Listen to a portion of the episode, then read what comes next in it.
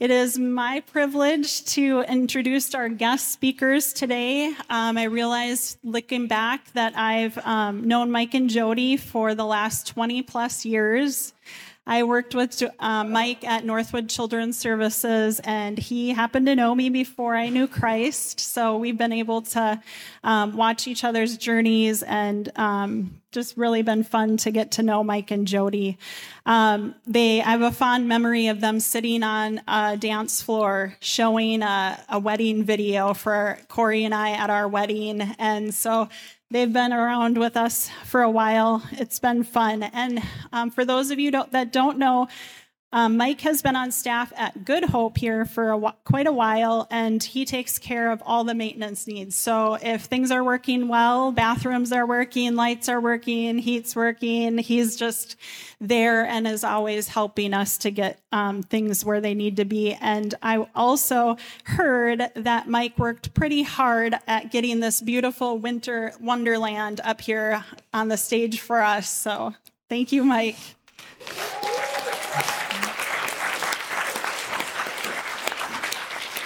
Mike and Jody have also served on worship team and um, done sound and prayer. They've just been an intricate part of our Good Hope family.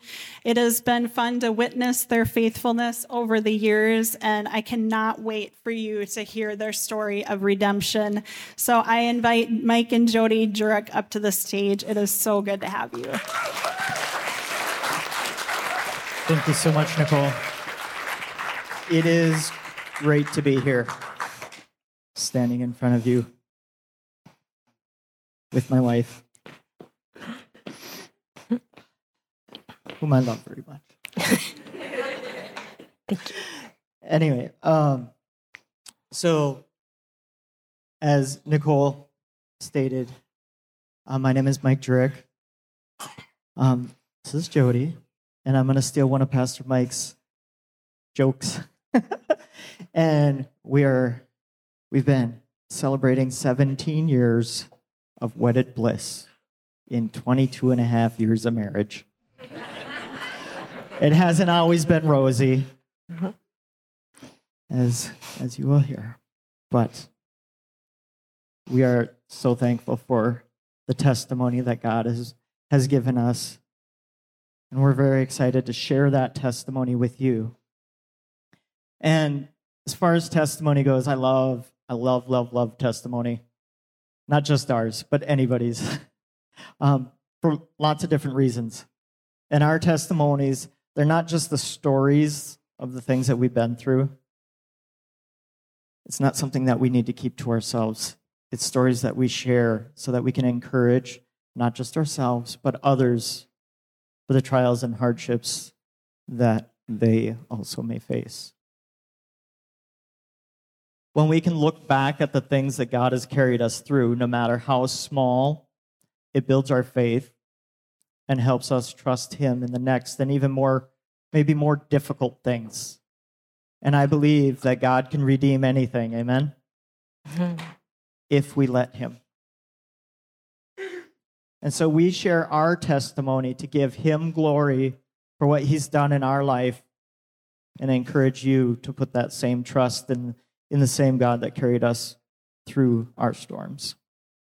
So let's open with a little bit of prayer.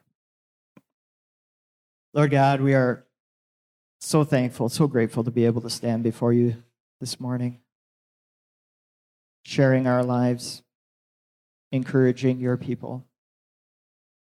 I just pray that as we go through this testimony that lives are changed, hearts are touched that your word is spoken and your word is received. Lord God, be with us this morning. In your name. Amen.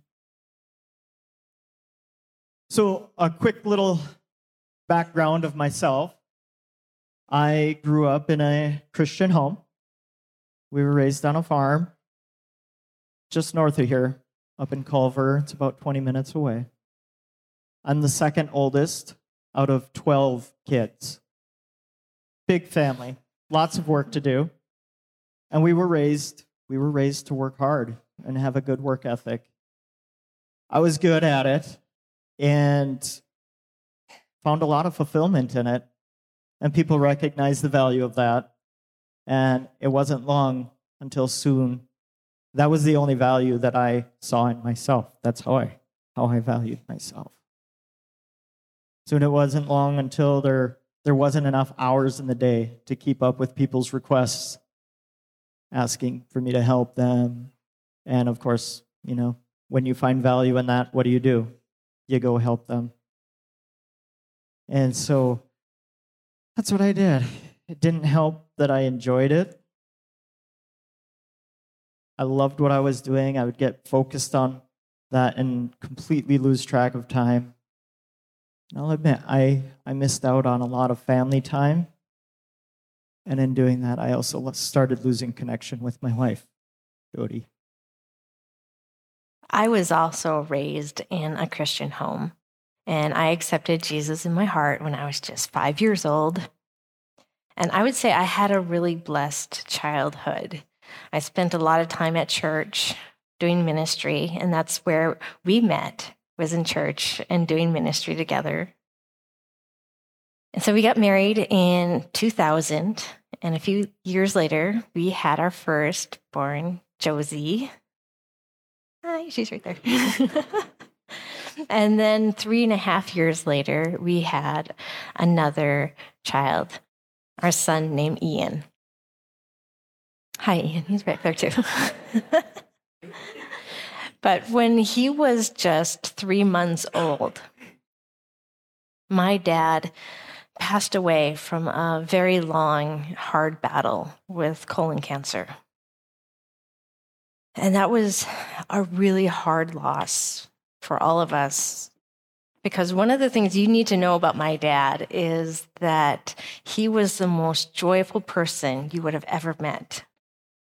I'm convinced that when he became a Christian, God gave him the gift of joy because he was joy 24 7. Everywhere he went, he brought joy with him. So when he passed away, we were left trying to process and grieve his loss, but also his presence and the joy that he brought now was deeply missed. On top of that, I was completely heartbroken and disappointed that God didn't heal him. So I put God in a timeout. Yeah, the one who is our true source of joy. I put him in a timeout. So here I was with a three month old colicky infant, a toddler, mad at God, grieving my dad, feeling very sad, very depressed, and feeling very alone. I did get counseling and I went to grief support group, which were both really good for me in processing my dad's passing. But I still felt joyless and hopeless. It didn't take long for me to go back to God. But the disappointment and the trust issues definitely put a wedge in my relationship with God that now would allow bitterness, doubt, mistrust to just seep in. Our marriage was also suffering in the midst of all this. I didn't know how to vocalize what I was feeling or what I needed. So this left Mike feeling pushed away. So he went where he felt needed at work, at church, at the theater, doing odd jobs for people, which meant he was gone a lot. And we were horrible at communication. I wanted him to choose to stay home, but I didn't want to say that because I didn't want him to make, you know, feel like I was being weak or needy. So he wanted me He wanted me to say, I know you have this thing going on, but would you instead stay home with me and the kids? So he would ask, hoping I would say, Stay home. But I would say, Sure, that's fine. I know it brings you joy, and I don't want to take that from you. All the while hoping, hoping he would just choose to stay home. We were both so deeply in love with each other, but we were both so deeply convinced that neither actually liked each other. It was a really hard time for both of us. And we both just started gravitating towards the things that would bring us joy and make us forget how miserable we were, even if it was just for a moment. And guess what? The world has a lot to offer that can bring you joy and happiness. But it is only for a moment, and it comes at a deep cost. And it's amazing how quickly the world can take something that's not intended for bad, but it can twist it and make it toxic. Getting together with our friends every week to play games was something we had a tradition of doing, and it brought a lot of laughter and brought a lot of fun. It was great. And then it turned to social drinking, to more drinking, to harder drinks and drinking games, just to help forget how miserable and worthless you felt friends encouraging you and making you feel like you're doing a good job is so life giving. But then it became texting them and leaning on them instead of your spouse for value and validation. It became where you enjoyed texting and talking with them more than your spouse. It became venting about your spouse in the company of someone you felt emotionally attached to. And then boundaries were compromised. And I found myself in the middle of an affair. Knowing this is not a good situation to be in, I did my very best to sweep it under the rug and pretend it never happened. Easy peasy, right? I simply vowed that it was a mistake to never mention again, never do again, and to just move forward being the best wife ever. But the problem was that it didn't take long for me to burn out from a stance of striving. And it wasn't long before I found myself right where I was before in another affair. But this time, it was discovered, and I was kicked out of my home and sent to plead with my mom in the middle of the night to stay with her. And in those wee hours of the night, I confessed everything to my mom about what was going on and everything that I had been so diligently trying to hide. And by her amazingly motherly love, she let me sleep on her couch. Those were some really hard years, and we, we had a lot of damage. Now, looking back, I remember questioning her about that first affair and being told that nothing happened. I had my suspicions. She said, Nothing happened. Don't worry. And eventually I was able to convince myself of this. At least at least enough to survive. That one was actually not fully brought into the light until after I found out about the second affair. Now, I need to also confess that I wasn't the greatest husband throughout that time. Without the with that lack of communication, with depression, disconnection to Jody, I just found myself found more things to pour my time into. I didn't feel loved or wanted at home. And that only encouraged me to do more work. Started unhealthy relationships at which at that time I thought were okay.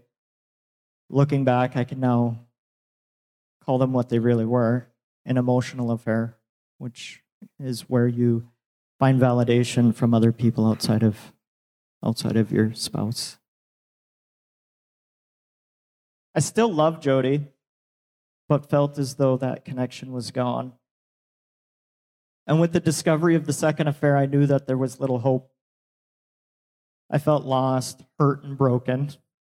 And during the confrontation, I did end up telling her to stay at her mom's. I didn't know what to do. I had the kids at home and they were worried about mommy. All I could do was put them to bed. Break down on my own bedroom floor, crying. I remember pounding my fist into the floor, just crying out to God, asking why, and trying to figure out what to do. Josie, the sweetheart, she just came in to check on me. All I could do was put her back to bed. Again, more crying. Till I was so exhausted. I just fell into prayer just started happening, started flowing. Asking God what He wanted me to do because I had no idea. And you know, God answered. Spoken very clearly into my heart. Forgive her. I said, Are you kidding? This is the night I found out. Are you kidding? How?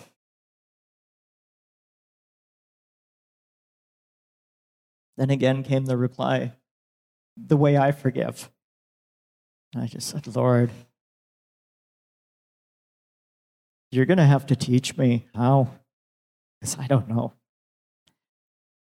And again came that voice in my heart. See her the way that I see her. Forgive her the way I, for- I have forgiven you. This is your chance to live out the gospel. After that, my prayers changed. They went from that to, Lord, let me see Jody through your eyes. Let me love her with your heart. Change my heart, Lord. I want your eyes and your heart. And he worked that into me. He showed me. And now that I had a clear direction from God, I had to make a choice. It was a very conscious choice.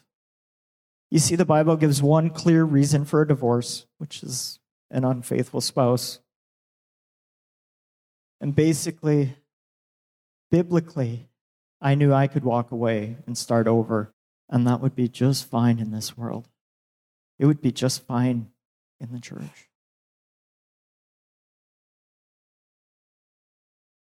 I could just start over. And I believe that God gives us that because of the immense, deep emotional pain that comes through an affair. And I'll admit, I considered that for a moment. But while divorce is permitted in this case, it's not required. God pointed that out to me. Just because I says you can doesn't mean that you have to. My heart still longed for Jody, and so I considered this thought. Do I go through all that pain, all that hurt, all the baggage with nothing but brokenness to show for it? Or do I go through that pain and the hard work of repairing our relationship and have a chance, just a little chance, at the marriage that we've both always wanted. So, with the promise of God walking me through this, I met with Jody and gave her my forgiveness and asked to walk through the process of reconciliation with me. And it was definitely a process that God showed himself through. Forgiving itself is a process. And when forgiveness is given, the debt may have been erased. But there are still consequences and healing to walk through. See, I love that story that Pastor Mike talks about once in a while when he talks on forgiveness about the whale and the harpoon and how forgive, offering forgiveness is like cutting that rope that connects the harpoon to the whaling vessel. The whale's now free from the, from the ship, but that wound is still there. I also view sin as, as against you as a debt owed. And when you forgive a debt, just as a bank might forgive a debt, or you might forgive a debt, you know, from somebody that borrowed money from you. When you forgive that debt, it can no longer be held against them. They no longer owe you anything. And since Jesus paid the debt of all of our sins, it's now up to him as whether or not he's going to collect on that. And we just put our trust and faith in him, knowing that his discernment is much, much greater than our own. Over the next several days, I spoke with many friends and spiritual mentors to talk about all that was going on and to get to hear what they would have to say about the matter. And I braced myself for the worst to receive scolding and disapproval, to hear how disappointed they were in me, and to be shamed, to be shunned. But what I actually received blew me away. I was loved on and shown kindness. I was told that I wasn't judged, but understood. I was told that others had gone through the same thing, and I wasn't alone. This is mind blowing to me. But still, I was torn. I knew morally I should go back to Mike, but realistically, I, I felt like it was impossible to go back to after everything that I had done, not to mention going back to a failing marriage.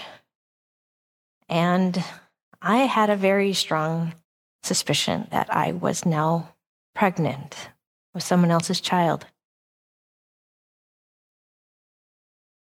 So, after much turmoil of what to do, I decided to go on a walk a very long walk. It turned out to be a four hour long walk where I prayed and prayed and told God how impossible it was to go back. I asked God if He would allow this to be a situation where He could condone us separating.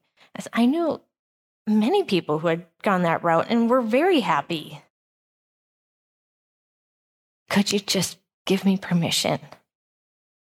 because it is impossible to go back to. It's completely impossible to forgive, completely impossible to move forward from, completely impossible to have truly be loved. It's impossible. It's impossible. Near the end of this four hour long rant with God, I was just a few blocks and returning back to my mom's house when God gave me a vision. And if you've never had a vision, it's like um, you're recalling a really vivid memory where you can see everything in, te- in detail in your mind. And this vision was of me standing on a stage, speaking to a large crowd. And there was a screen behind me of pictures of Mike and I. And I'm telling these people how God saved my marriage. And these pictures on the screen behind me were of Mike and I. And we looked so incredibly joyful and happy.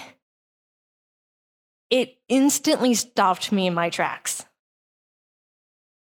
It was like in the Bible, with Saul on his way to Damascus. And God blinded him with a light and spoke to him in a way which brought about a transformation in him that he would then later be called Paul and then go on to write most of the New Testament. Here I was on a path, very certain of, when all of a sudden God broke through and spoke to me in a way that transformed my heart and mind. But instead of blinding me, he opened my eyes. Opened my eyes to possibilities that I didn't think were possible.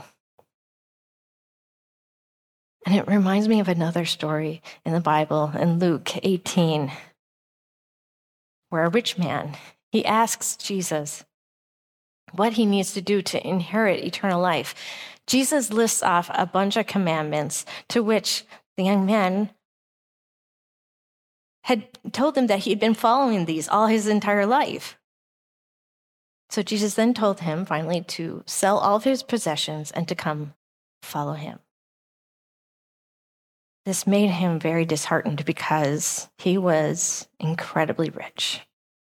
Jesus then says how hard it is for the rich to enter heaven. And then we'll pick it up in verse 26, which says, Those who heard this asked, Who then can be saved? Jesus replied, What is impossible with man is possible with God.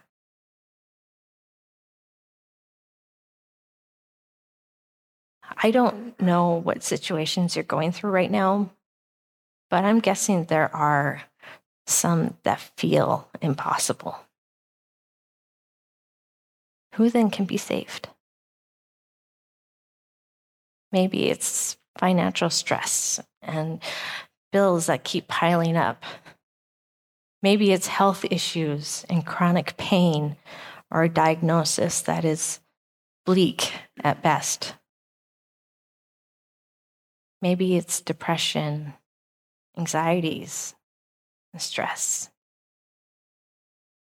Maybe it's a boss who belittles you, but you need that job. Maybe it's a family member who keeps making poor choices and affects everyone around them. Or maybe it's a relationship that keeps tearing you down. Or Maybe it's a marriage falling apart. And no matter how hard you keep trying to put it together, it fails. Who then can be saved? What is impossible with man is possible with God. I took a step of faith that day. I thought if even a quarter of that joy is possible that I saw in those pictures in my vision, I wanted it. And I would do whatever it took to get there. I had no idea what that would entail or even what the next step would be. All I knew was that God said it was possible. So I was going to trust him wholeheartedly for the first time since my dad passed away. to know when I said that when you offer forgiveness, there was still consequences and healing that needed to be worked through. Time and time again, I felt like I was being tested and whether or not I was going to walk through this or I was going to walk away. I had considered the possibility of Jody being pregnant and also had a strong hunch that that might be the case. Just something that was felt in my heart. In prayer, I asked God for that not to be the case because it would just add another layer of difficulty to this already stressful, messy, yucky situation. But as it would be, she was pregnant. And again, I found myself pounding my fists on the floor, asking why. This time it was the shop floor at work, which was nice and hard.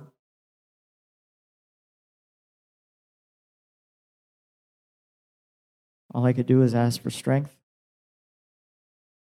And after coming to terms with that, I had this thought. I prayed, Lord, at least let it be a girl. I could love a girl so much easier, especially if she looked like my wife. I just thought it would be easier. As it would be, it was a boy. Okay, Lord, I get it. I get it. Your ways are best. Just carry me through this. And again and again and again, he did.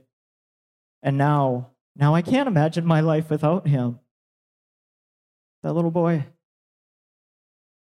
Or the joy, the joy that he brings to our family, the joy that I have for him, the love that I have for him is more than I could ever have even hoped for. He's my boy. He's my son. Just his existence has brought healing in our marriage and in our family. I have to say, when you open yourself up fully to God and give Him complete permission to do what He feels needs to be done, you are not going to walk away from that situation the same person. After taking that step of faith and being willing and open, I can honestly say that there isn't an area in my life he hasn't completely transformed. I was a mess before. And there's so much I wish I could share with you of all the ways he was so brilliant in this situation. But time doesn't, doesn't allow that today. But I am excited that we are starting a new women's group soon, and I will be able to share more at those. I'm not going to lie, there were several obstacles that we needed to hurdle in this journey, and many times I felt like I was tripping over them again and again and again. Shame. Shame was one of those huge obstacles for, for me. And it wasn't anyone putting shame on me except myself. I had a really hard time forgiving myself. I felt like I couldn't enjoy things like everyone else because I needed to feel and carry the stance of one who was feeling the grievance of their sins. If I was happy and laughing, did I really feel the weight of what I had done? I, I, had a hard time keeping my head up. Instead, I would look down, not make eye contact. I was a horrible sinner after all. But God, but God, but God kept bringing the verse, Romans 8 1, in my path. Therefore, there is now no condemnation for those who are in Christ Jesus. every single day, I would come across this verse, not intentionally. I would just open up my devotions, and there would be Romans 8 1. I'd go on Facebook and someone would post Romans 8 1. I would go to church, they would reference Romans 8 1. I would turn on the radio, they would be reading Romans 8 1. It followed me everywhere I went, every single day. Now, this helped me to know that I was forgiven, but I still didn't feel forgiven. And to help me with that, God gave me one more vision. Standing next to God, we were at the place where Jesus was being whipped. This is right before he's about to be crucified. And as Jesus was being whipped, God would call out one of my sins. Jesus would get whipped, God would call out another sin. Beating after beating after beating, sin after sin after sin, until God turned to me and said, It's done. All of your sins have now been dealt with. And as I looked over at Jesus, who was now completely bloodied and torn to shreds, I felt God was asking me, I'm completely satisfied that your sins have been taken care of. Do you? Do you think that Jesus needs to take more for you to be satisfied of your forgiveness?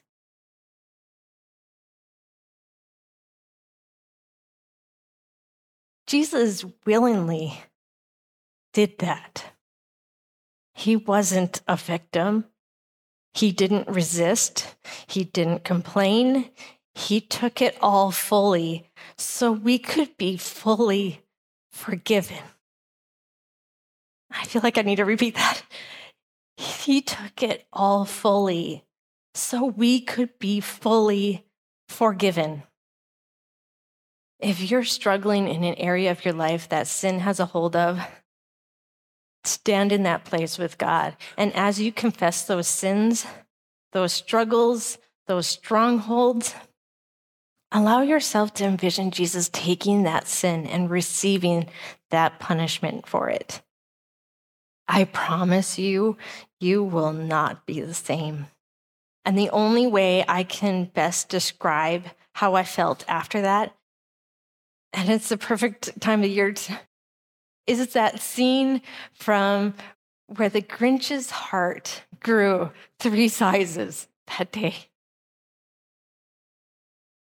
God is a redeemer. He doesn't waste anything when you give it to Him.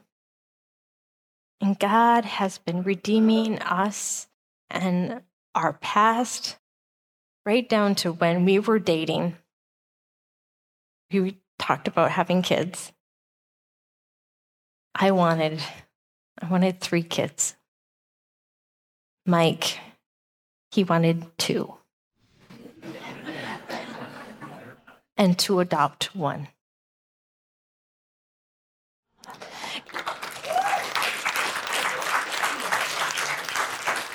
God worked that together. He worked that desire early in our marriage, in our dating, even. He put that desire early on in Mike's heart.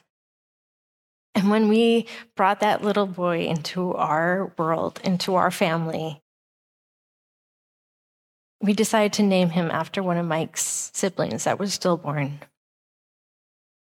His name is Josiah, which means God supports and heals. And I can't think of a better name for him as God has been healing and supporting us in all of this. We did have our role to play in this as well. We went to marriage counseling where Linda Vernon, our, our marriage counselor, was just amazing and poured into us. She played such an important role in teaching us how to communicate. We can actually talk to each other now. tell us what, tell each other what we want, what we need. And, you know, just the way that God lined up us being able to go see her is a whole nother testimony in itself. It's completely ordained by God. We're going to start wrapping things up and we're going to call the prayer teams forward. I know uh, Daniel preached a couple weeks ago that he had an incredible breakthrough in his life when he started incorporating speaking tongues.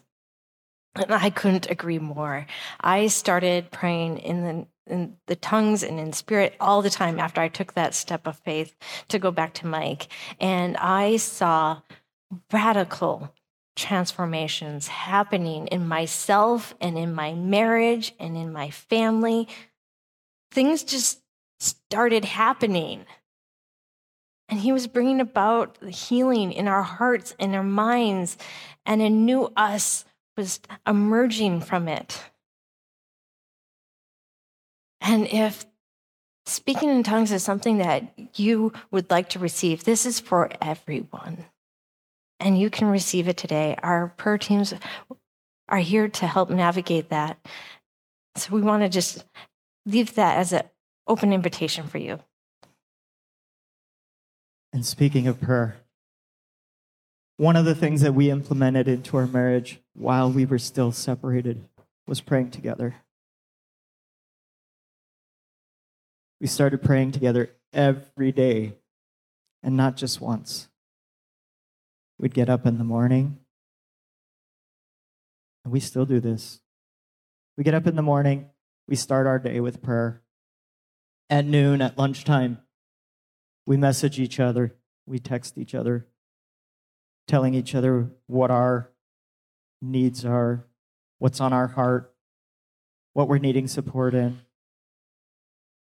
And then once again, we pray after after family devotions at night before we go to bed. And then there was also learning to let go, letting go of our pride, our ideas, our plans. God's called us to be pastoring a church in Elborn. See, God's doing that. We're doing that. And the old me would not have done that. We just seek God's will, seek out his plans. And knowing that he's carried us through so many other things, we know that he'll carry us through this as well. We just stand, our, stand on our testimony. It wouldn't be without letting go and letting God take control letting God deal with things in His own way and letting God be God in our lives. So if you're struggling in your faith, if there's things you're hanging on to that need letting go, struggling in forgiveness, no matter how big or small, if you're seeking reconciliation with loved ones, don't give up hope. Don't give up hope. Because you see, our God, He can redeem anything. Anything He did for us. And I really hope that our story, which is really God's story, can be an encouragement to you in hard times when they come and point you to the God who cares, the God who heals, and the God that redeems. As we close, we have prayer teams up here. Come up for prayer if you need it. And if you're not coming up for prayer, we just ask that you please take any conversation out into the fellowship hall so that this room, this sanctuary, can focus on prayer and healing. So let's close now. Lord God, we are so thankful to be here together. this afternoon. I thank you for the healing that you have put in our lives, the healing that's been brought through this church that you've ordained. And we know, Lord, that your healing isn't just for us, but for everyone, for all who seek it. And so, God, speak into our lives, speak into our hearts. Help us to let you take control of us. We thank you so much for this time. In your precious name, we pray. Amen.